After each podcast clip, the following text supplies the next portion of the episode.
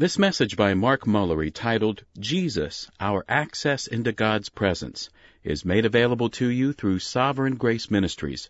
It was recorded during the second main session at our Worship God 2006 conference. Mark serves as senior pastor of Sovereign Grace Church of Fairfax, Virginia. Jeff served us incredibly last night. He informed us that God's eternal purpose is to dwell among a people, a people that He has made His own. And what, what an extraordinary experience of the sweep of history simplified and clarified into five pictures. That was an extraordinary experience and a clarifying experience Jeff was really answering the where question for us last night. Where has God chosen to dwell among his people? And these, these pictures provided spatial answers to the dwelling place of God among his people. The garden, the dwelling, the person, the people, and the city. Jeff was dealing with the where question last night. And as he got to the city, to the fifth one, did not your hearts burn within you? As he read from Revelation 21, was there not passion and overwhelming anticipation of that place and that day? A city which contains no sin and needs no temple. For God and the Lamb dwell there fully with the people they love. Maybe as you listened to Jeff last night and you pondered that fifth picture, maybe you felt like a little kid in the, the days leading up to Christmas. That anticipation. Dad, today, can I have a present today? Can we open the presents today, Daddy? All those presents under the tree. Can't we, can't we open them now? Why do we have to wait? Maybe you experienced some of that anticipation in your soul last night and then again this morning. Jeff, Jeff drew our, our attention to the where question last night. Bob has asked me to work from a particular passage in Hebrews chapter 10 that not only deals with the where question, it also deals with the when question. This, Dad, when do we get to open the presents question? When do we get to go to heaven? In my family, at Christmas time, we have adopted the practice on Christmas Eve of opening one present. And my 10 year old daughter lives in great anticipation of Christmas Day, but also in great anticipation of Christmas Eve and that one present that's the precursor for all that is to come the next morning. When do we get to go to heaven? And as we experience that anticipation of that moment, we know that we're not in God's new city yet. We know that we're not in the new heavens and the new earth. We know that we're not in that city made of gold, clear as glass yet. But does God provide a foretaste? Is there one present on Christmas Eve that He offers in advance so that we might sample, so that our anticipation of the great day might only increase? Well, Hebrews 10, 19 to 22 answers that question for us. So please open in your Bibles to the 10th chapter, which we just heard recited so skillfully and powerfully and draw your attention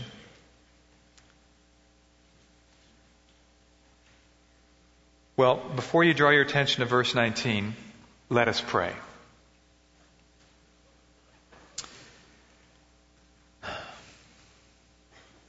Heavenly Father, open before us in our laps right now our words. Words.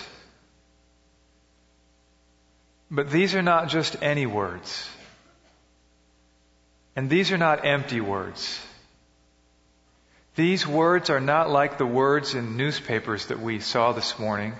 These words are not like words that we heard on the TV or over the radio. These are living words. These words are words that you have breathed out for us and to us. These are your words. These words, these words alone, these words are profitable. These words are given by you for a specific purpose. These words are intended not only to be understood, these words are intended to work amongst us and within us. These words are intended to reprove us, to correct us, to instruct us, and to train us for righteousness. We confess this morning we need to be trained for righteousness. Unrighteousness, that comes naturally to us. We need help when it comes to righteousness. And so we ask that as we look at these words, you would instruct and correct and reprove and train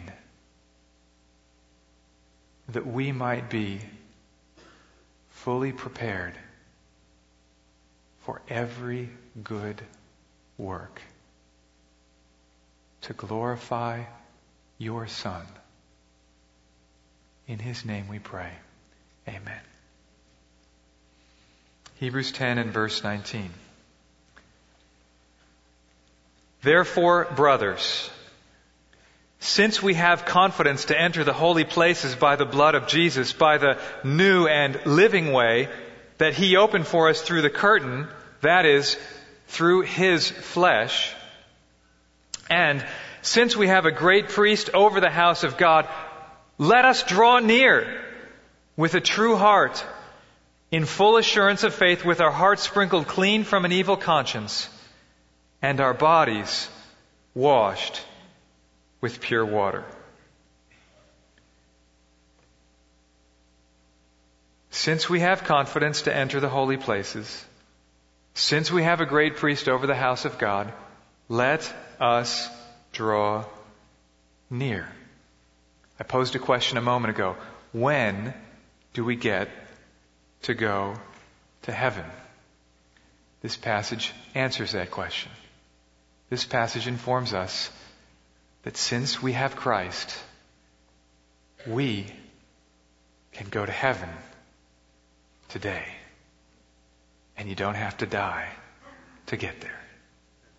Since we have confidence to enter the holy places, since we have a great priest over the house of God, let us draw near.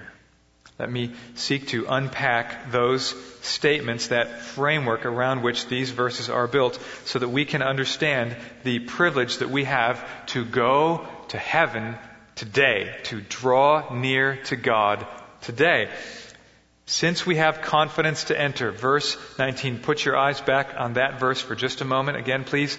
Therefore, brothers, since we have confidence to enter the holy places by the blood of Jesus. Let us ponder. Confidence to enter what? Confidence to enter what? Since we have confidence to enter the holy places. Now, what are these holy places?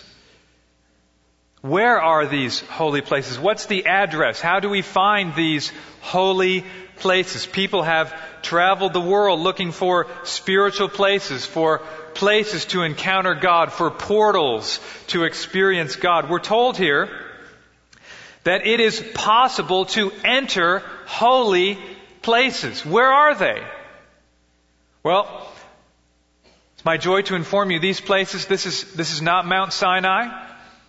This is not the Temple Mount in Jerusalem. Neither is this your church building.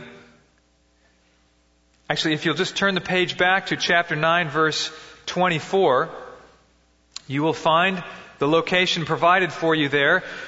For Christ has entered not into holy places made with hands, which are copies of the true things, but into heaven itself Christ did not enter into the temple in Jerusalem, the copy of the holy places in heaven. He entered into the true holy place, not the shadow, not the copy. He entered into the holy places in heaven. They are holy places because they are the places where God, the Holy One, lives. It's His home. It's a holy place because the one who lives there is holy, and Christ entered in there to accomplish his priestly work. He remains there to this day. And we are informed by this passage of Holy Scripture. We are informed by the Holy Spirit of God that we have, that the believers have the believers of not only this original church to whom this was written, but the believers of every church in every place that calls upon the name of the Lord. Each believer, each of you who has called upon the name of the Lord Jesus Christ this morning, you have confidence to enter the holy places. Why? Why do you have confidence? What is the basis for that confidence that you have to enter heaven, to enter the place where God lives, to come into God's home? On what basis can you enter? Back to verse 19. Therefore, brothers, since we have confidence to enter the holy places by, what to say? By the blood of Jesus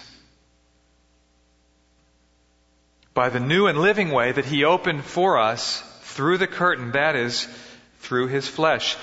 This statement explains why you can have confidence to enter God's home. Earlier this year, I took my family to visit the White House. It was pretty cool. We got to visit the West Wing. We got to look inside the Oval Office, we got to see the conference room where the cabinet meets. And it was so easy. I was amazed. We walked up and all these guards with guns standing there and these fences and snipers up on the roof and all that. And I just said, hey, we want to go see where the president lives and hang out there for a little while. And they said, great, come on in. Just turn out the lights when you leave.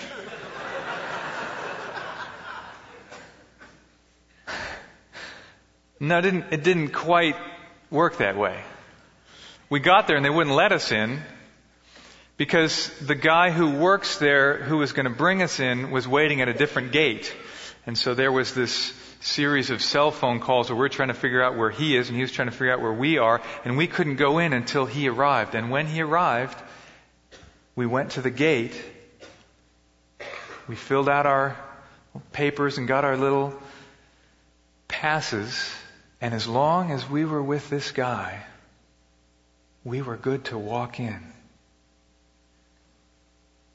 He was our ticket into the West Wing of the White House. And in the same way, because he was there, we could have confidence to go in there.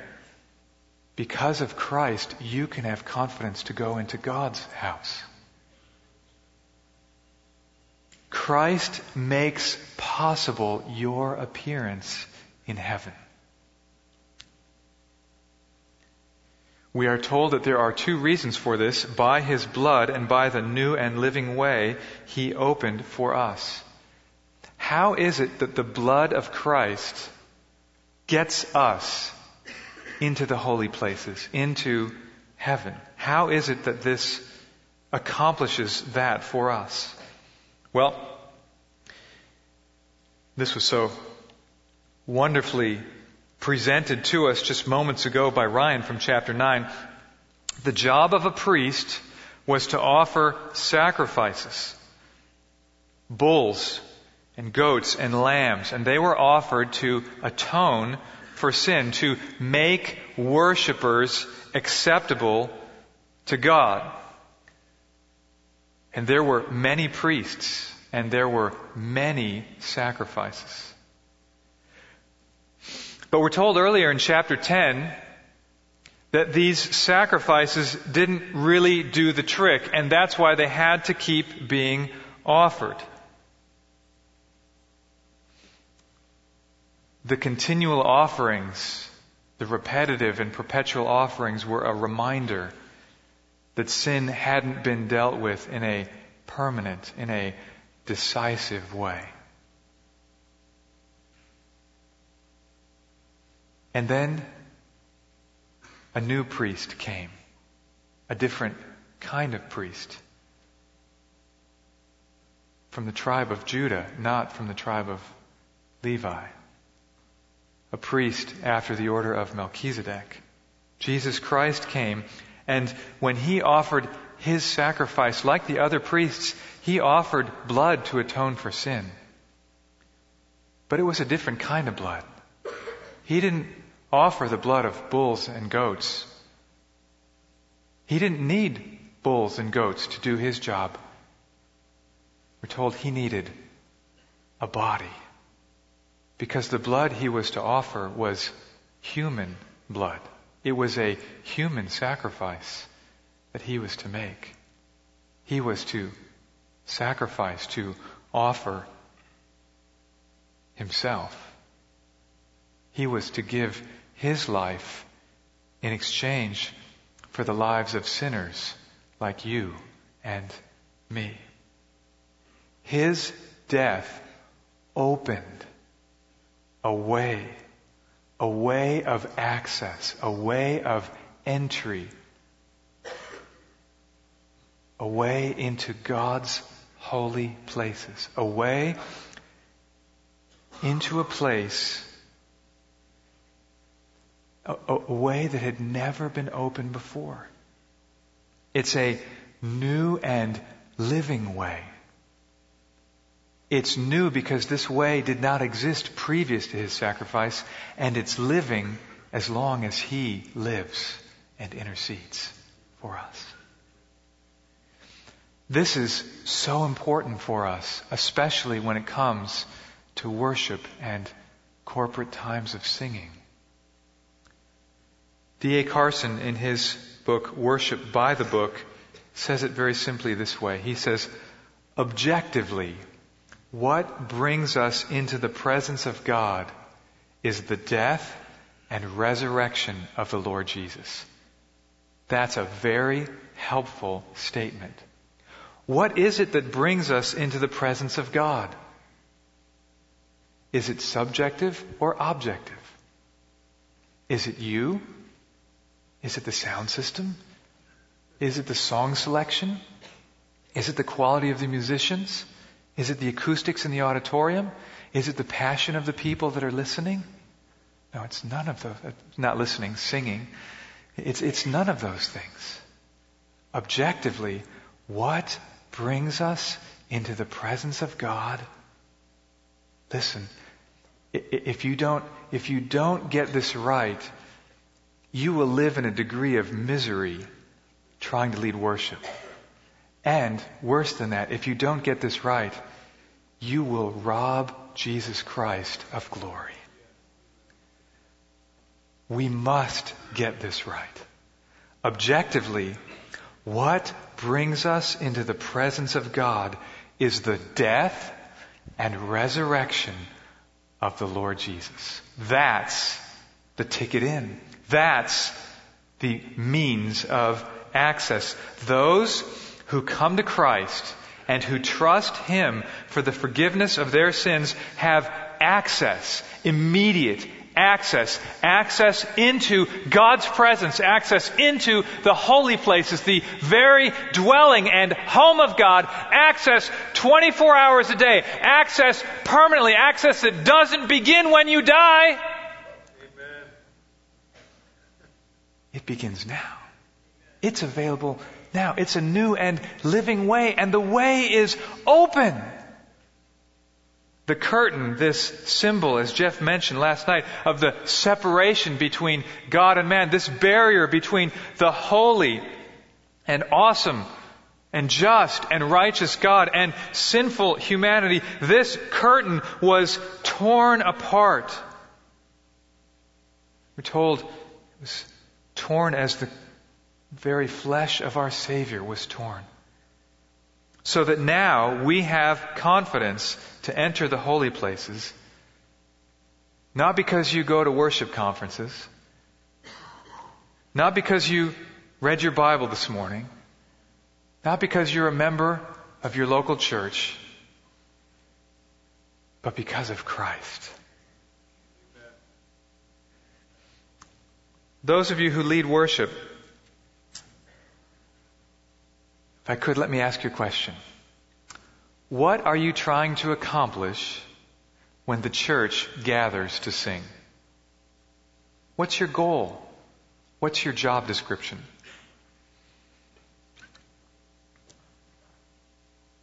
Is your goal to bring the church into God's presence? Thankfully, this language has, and, and largely through Bob's leadership, this language is, has largely disappeared from our corporate experience, but there was a time when conversations about times of corporate singing often included phrases like, well, it's time to enter into God's presence. Oh, we really entered in today, didn't we? Or, we never really entered in today, did we? My goal is to lead people into God's presence. Oh, this new song just brings us into God's presence. Now, those statements all fall short of Hebrews 10. As Bob has said, there is only one person who brings us into God's presence, and it isn't the worship leader. That should be good news for all worship leaders. Doesn't that lower the expectations just a little? Feel free to cheer. I mean, this is a happy moment if you're being delivered right now from that expectation. Oh my goodness. Listen, what brings us into God's presence is the blood of Jesus Christ. And you have 24 hour access to God's presence. And it doesn't matter how you feel. It doesn't matter how well the band plays. It doesn't matter how much feedback occurs from the sound system. It, it doesn't matter. The sound system does not bring you into God's presence. There is an objective means of entry, and it will never change.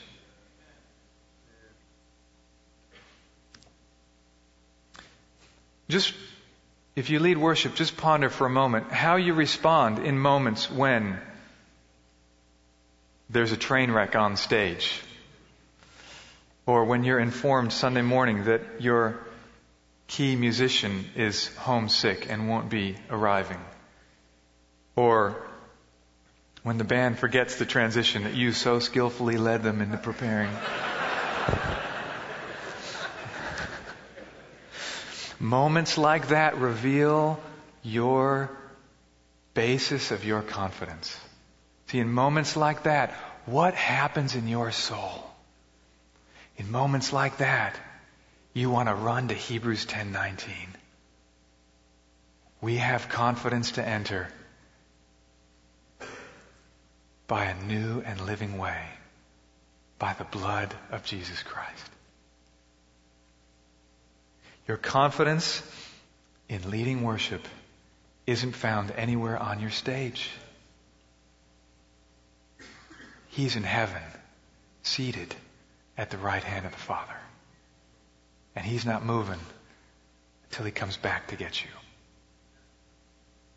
Since we have confidence to enter the holy places by the blood of Jesus, that's the first since. There's one more since I want to draw your attention to. Verse 21. Look back there with me, please. And since we have a great priest over the house of God, as though confidence in the blood of Christ in the new and living way were not enough, this wise pastor draws the attention of these church members to one other feature of their great Savior so that their confidence might be reinforced. Since we have a great priest over the house of God. Now, we might just pause here and, and ponder who needs a priest? There was no spontaneous applause when I read that statement, since we have a great priest over the house of God. You probably didn't wake up this morning thinking, well, you know what I really need today? I need a great priest. Whew, do I need a priest today? You may have been thinking, I need a venti mocha. Give me a triple shot. But you probably weren't thinking, about your need for a priest. New Year's resolutions. Show of hands. How many New Year's resolutions this year? You said, number one, I, I, I must find a great priest this year somewhere. I just, I'm desperate for a priest. I've got, and a good one. I need a great one. I don't just need any priest. The reality is we don't spend a lot of time thinking about priests. But it's worth pondering. For God informs you that you have a priest and that you have, in fact, a great priest. See, in the, in the sacrificial system, in the system that, that God instituted to deal with the problem of human sin, this, this problem that resulted in God withdrawing as his people were expelled from the garden, and those cherubim placed protecting the presence of God. As God instituted this sacrificial system, He is, in the books of Exodus and Leviticus and Numbers and Deuteronomy, He is seeking to deal graciously with the problem of human sin. He could deal with the problem of human sin through execution, but then there would be no people with whom to dwell. And because he's merciful, he doesn't do it that way. And so he creates this system to deal with the sins of his people through sacrifices. Priests were set in place in order to offer those sacrifices to atone for human sin. These priests functioned as go-betweens, as intermediaries, as mediators between the people of God and God himself. This all happened at the place that God chose. First, as we heard last night, in the dwellings, it was a, a tent, a tabernacle in the wilderness, and then later it became a temple in Jerusalem. And out of the, that group of priests, these, these intermediaries who offered these sacrifices and worked inside this temple, there was one great priest there was one identifiable priest who stood out among all the other priests. That was the high priest, and it was his job once a year to enter into the Holy of Holies, the holy place, and there to offer the key sacrifice. He got there by going through a curtain and got into a place where God's presence was manifest in a unique way on the earth. There he made an offering on his behalf and on behalf of all the people. And so, who needs a priest? Well, sinners need a priest. That's who needs a priest. And that's why we need a great priest, because we are great sinners. And Christ is that priest. In fact, this letter, really a sermon, I think, to the Hebrews. And Ryan's reading, I think, reveals the oratorical power of this uh, letter or this sermon to the Hebrews. This, I think, is a sermon written uh, written down and preserved for us, a sermon possibly written by a pastor who couldn't be with the congregation that he loved and cared for, and so he wrote his sermon in effect for them. This sermon, this letter to the Hebrews is filled with the most detailed information we find anywhere in Scripture as to the high priestly ministry of Jesus Christ and why exactly it is that he is a great priest. In chapter 7, we are informed that he is a holy priest, an innocent priest. You couldn't say that about any of the priests of Israel. He didn't have to deal with any of his own sin, unlike all the other priests of Israel. In chapter 8, we are informed that he is not only a better priest, but as a priest, he makes a better covenant. He mediates a better covenant. The covenant that he will mediate this new covenant will be a covenant that will do an internal work in his people. God's law will be written on their hearts. And not only will there be an internal work, but there will be a complete dealing with sin. Their sins will be forgiven and remembered no more. He's a better priest because he mediates a better covenant. Chapter 9, we're informed that he serves in a better tent, as I referred to you just a, a, few moments ago in verse 24. He doesn't serve in the tent made with human hands. He serves in the true tent. The true tabernacle, the true temple, the place where God lives, where He carried out His mediatorial priestly work, wasn't in a tent or a temp- temple made with human hands. It was in the place that God made, in the place where God lives. And so He is a great priest because of the location where He accomplished His priestly duties. And then in chapter 10 we are informed that when He had offered for all time a single sacrifice for sins, He sat down down. Listen, priests don't sit down when they're working. If your dad's a priest, he's in the temple in Jerusalem doing his work, don't call him on the cell phone. He's not answering. He's busy. There's no chairs in there. There's no break room. It's, it's stand up and offer sacrifices and deal with the problem of sin as long as you're on duty. And when Jesus had offered his sacrifice for sin, he sat down. That's why he's a great priest. He's not sitting down waiting for the next shift. He's done. It's over. He has offered once for all the sacrifice, a single sacrifice for sins. He offered himself. He's a great priest. He doesn't just meet you in a temple in Jerusalem or in Gaithersburg or in Orlando or somewhere else.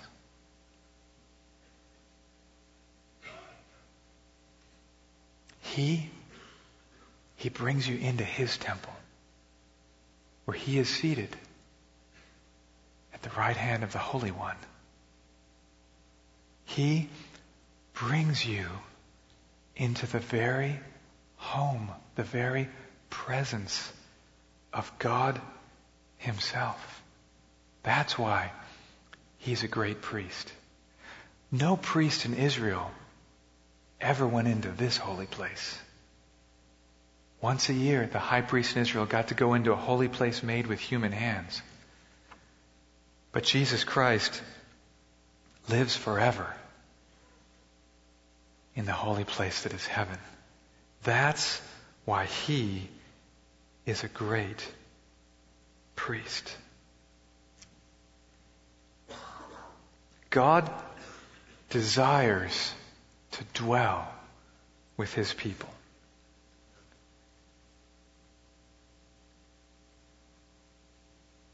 Ponder this with me for just a moment. We can enter God's presence because it's God's eternal purpose to have a people with whom He can dwell. We can enter God's presence because God's presence was revealed in a person, and God dwelt in that person. God is that person, the God man, Jesus Christ. But just ponder this with me for a moment.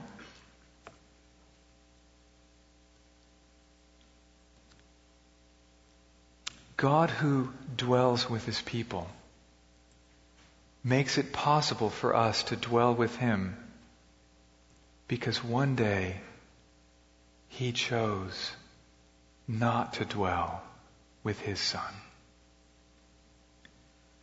My God, my God, why have you forsaken me? Ponder that at the cross, the Son of God was abandoned by the Father. Ponder that the reason you can come into heaven today is because one day on a cross outside Jerusalem, the Son of God who had dwelt from eternity past in perfect fellowship with his Father was pushed away and rejected. It was the rejection of the beloved Son that makes possible your dwelling with God and His with you. Let every experience with God and awareness of dwelling with God remind us that there was a day when the one who deserved always to be with God was separated from God so that we could be brought near. Why is Christ a great priest? Because he was willing to be separated from God's presence so that you could dwell there forever. Who else is like that? And this great priest, he gives us confidence, confidence to enter the holy places. So we've seen the two senses in this passage. Since we have confidence to enter, since we have a great priest, now it's time for application.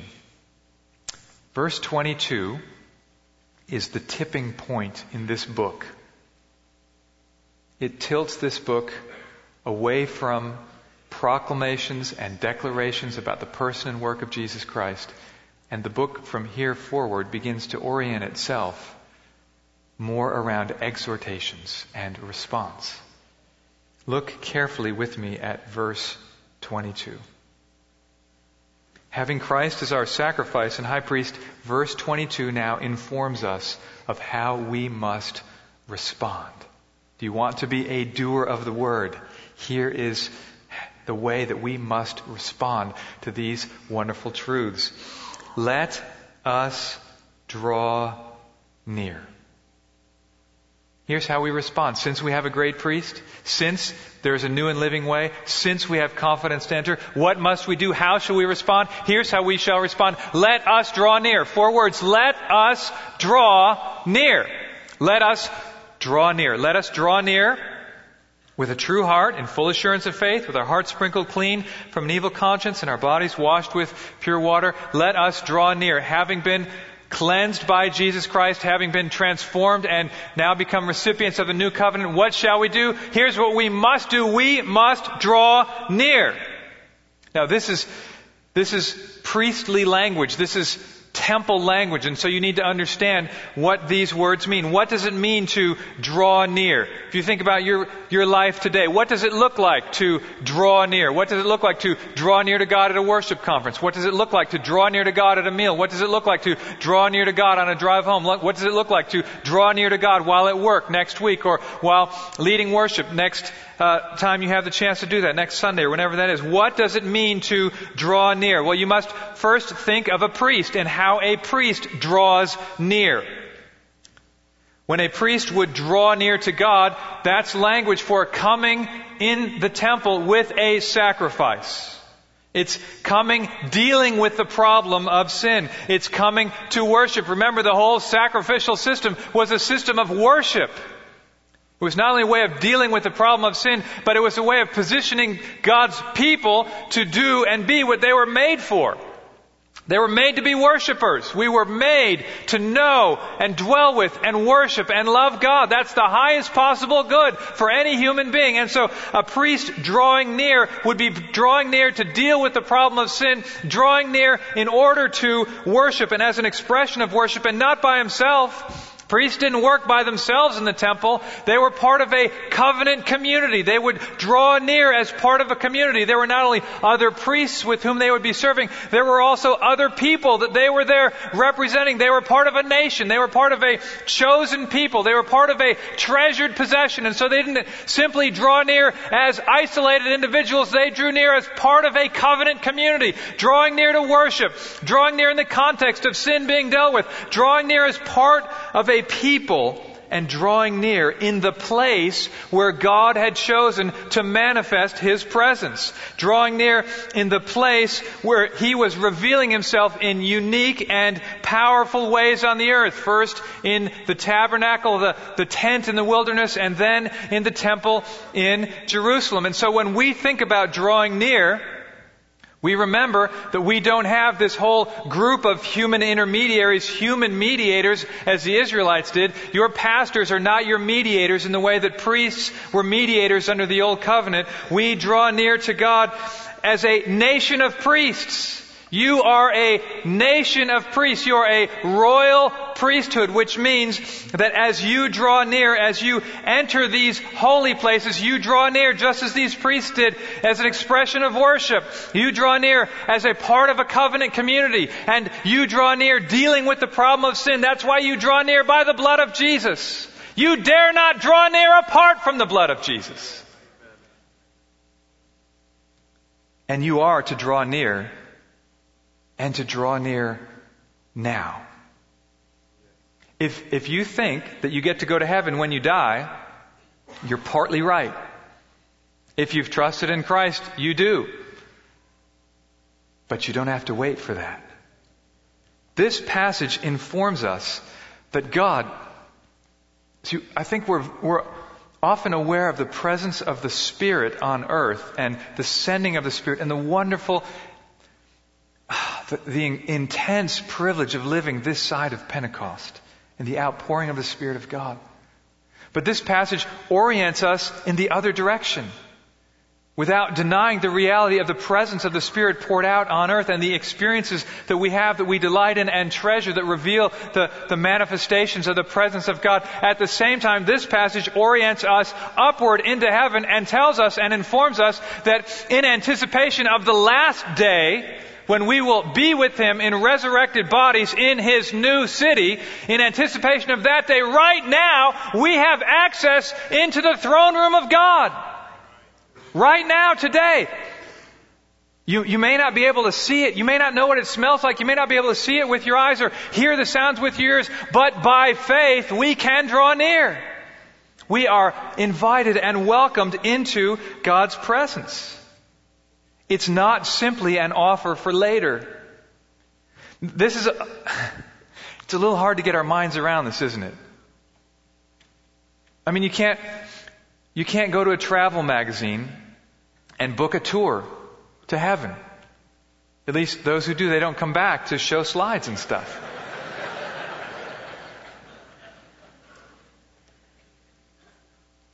but let this truth arrest you. You, you can be in two places at once. You really can. You can draw near. You can enter holy places now while you're still here in anticipation of that great and last day. Listen, no priest in Israel ever got to do this. You get to do something nobody in the Old Testament ever got to do. What a privilege to be part of the new covenant. We're not talking about drawing near to a temple, drawing near to a building. We're talking about heaven.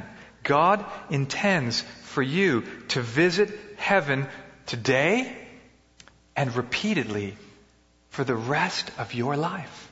Since we have Christ, let's go to heaven. Let's go there now. Let's keep going there the rest of our lives. Let's get used to being there in anticipation of being there forever. See, this is, This is helpful information, again, because our senses don't serve us. If you, if you seek to understand this subjectively, you will be led into trouble. Faith is required. Faith in the objective and finished work of Jesus Christ. That's why chapter 11 is all about faith. It requires faith to draw near to God. So let me try and flesh this out for you in just, just a few categories of what this looks like in, in real life. First of all, in private. What does it look like to draw near to God in private? Well, when you read God's Word, you're drawing near to God. If you do it by faith. Singing, praying, these are means of drawing near to God. Do you remember Nehemiah when the king said, Hey, Nehemiah, what's wrong with you? This is, this is sadness I see on your face. Nehemiah says, I prayed and then I spoke. You don't have to be in your quiet time to draw near. You can draw near any time. It's pursuing communion with God. And you can do that at work, in your car, during a conflict. It's a great time to do it. While you're leading worship, during rehearsal, while evaluating how the Sunday meeting went. It's pursuing communion with God. You do that privately. We also do that publicly as part of the church. There are corporate expressions of drawing near to God. There are corporate experiences of entering the holy places. When we gather on the Lord's Day for preaching, for singing, for praying, not simply limited to the Lord's Day, but that being the primary time for most of us that we are gathering as we gather with the church, we are gathering to draw near to God. Here's a job description for you as a worship leader. It's to draw near to God personally, to remind the church of the privilege of drawing near through Christ, and then to lead them in doing that through singing. When your church gathers on the Lord's Day, God is present to bless in wonderful and unique ways, is He not?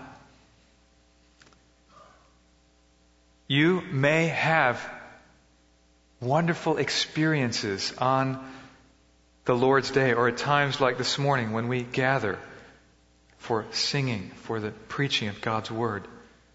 Personally, I love those subjective experiences of God's presence. I pray for more of them. I delight in them. I hope you do too. But the truth of Scripture, as I've said, is that no worship leader can bring a people into God's presence. Christ has already done that.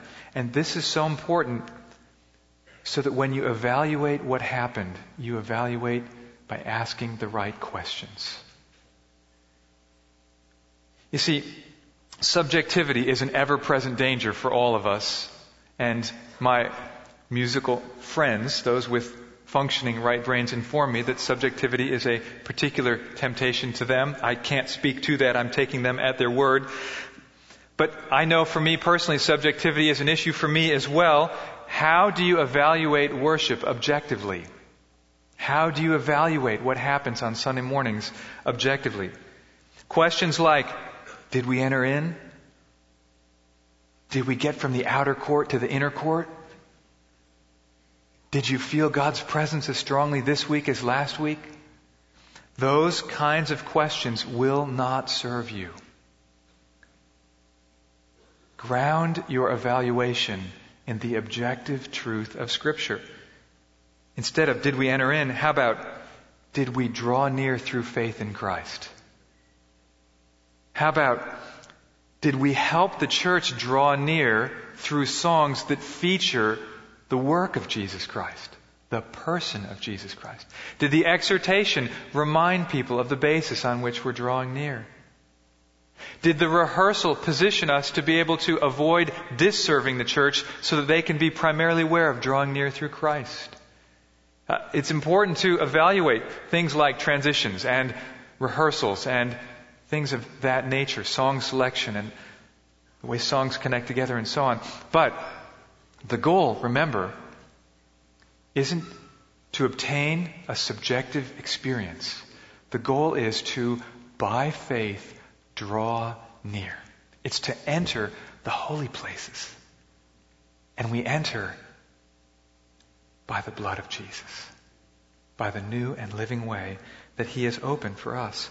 See, this is a, this is a, this is an imperative. This is not a suggestion. Let us draw near is an imperative statement. The command here isn't let us feel God's presence. The command here is let us draw near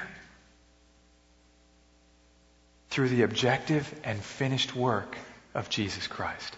This command to draw near is grounded in the finished work of our Savior.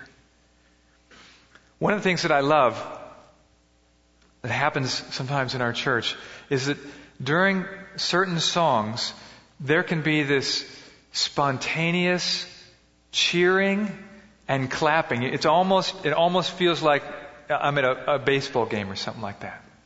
Now, it, it's not that that I love so much as it's when it occurs that I love. Because typically when that occurs in our church, it's not when the music is reaching a crescendo, crescendo and bringing us to a particularly emotional experience.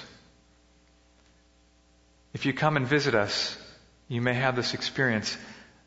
Typically, that spontaneous cheering and clapping occurs driven not by the feel of the music, but by the content of the songs. It's when Jesus Christ is proclaimed as crucified and risen and sufficient that our church goes crazy. And I love being a part of that. And as a pastor, I think that's success. As a worship leader, I hope our worship leader experiences a sense of God's pleasure in that moment because it means that our church is drawing near to God by the objective and finished work of Jesus Christ. Now, we're full of problems. We're full of sins. We are weak and frail. We are by no means a perfect church. But that is a unique and distinct evidence of grace that gives me as a pastor particular delight. Christ is your access to God's presence. He is your access to God's presence all the time, no matter how you feel. Pastors, worship leaders, people on worship teams, people in music ministry. Question for evaluation.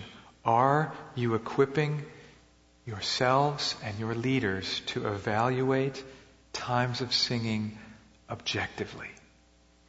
Are your evaluations objective in nature and featuring the finished work of Jesus Christ and its proclamation through Scripture through song, and through exhortation. That's the place to start. When will we experience God's presence in heaven? When do we get to go to heaven?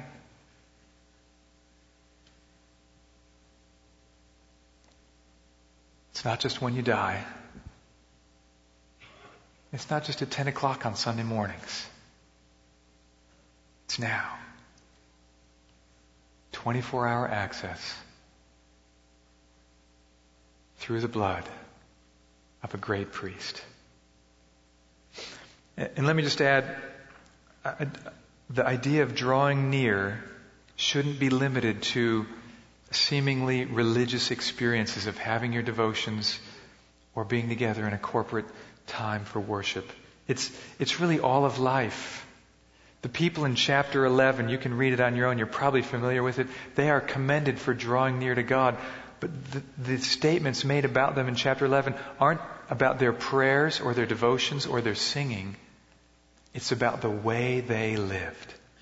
See, drawing near to God is not limited to private devotions and corporate gatherings. Drawing near to God is coming to God in faith and bringing all of our lives to Him so that He informs and directs and leads all of our lives.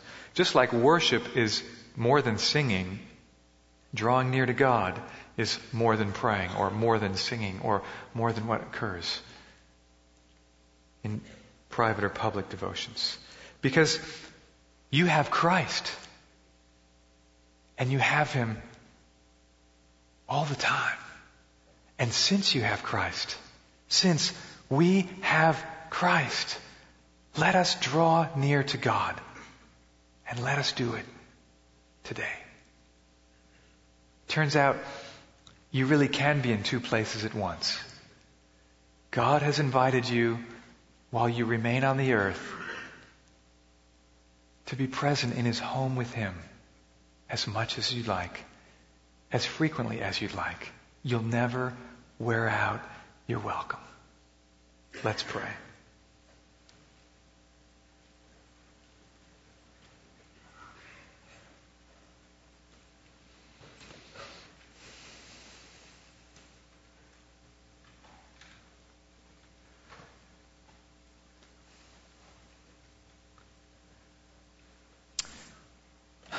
Heavenly Father,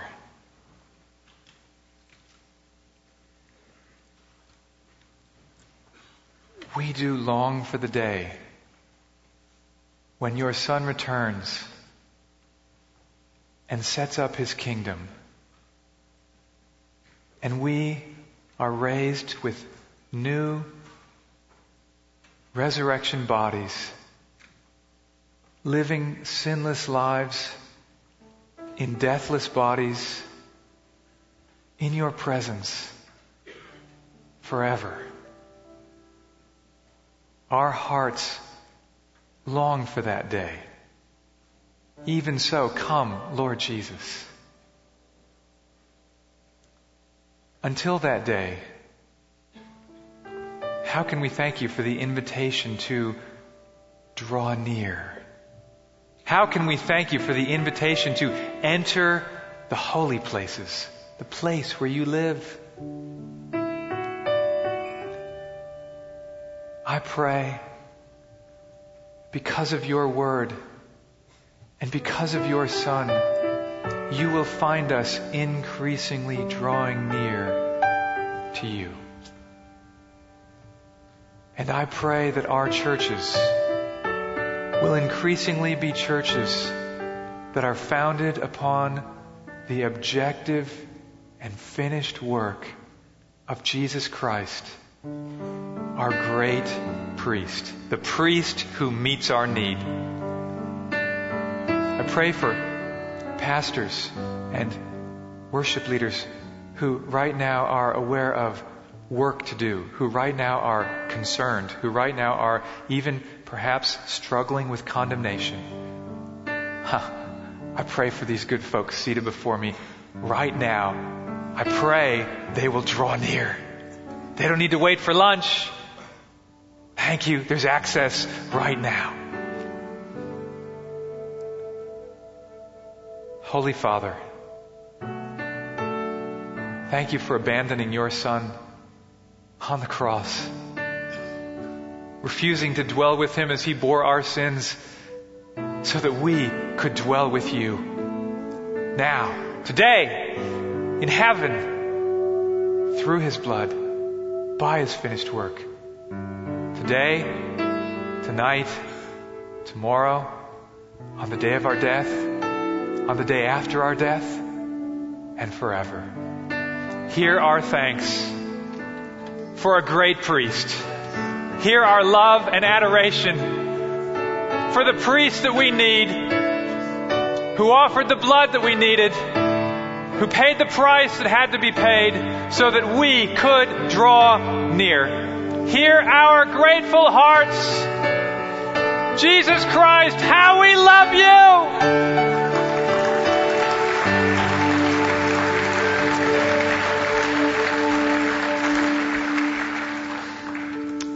Amen. You've been listening to a message by Mark Mullery, which was given at our Worship God 2006 conference and has been made available to you through Sovereign Grace Ministries. Sovereign Grace is primarily devoted to planning and caring for churches. We also hold conferences, train leaders, and publish books, music, and audio and video messages. For more information, visit www.sovereigngraceministries.org or call us at 301 330 7400.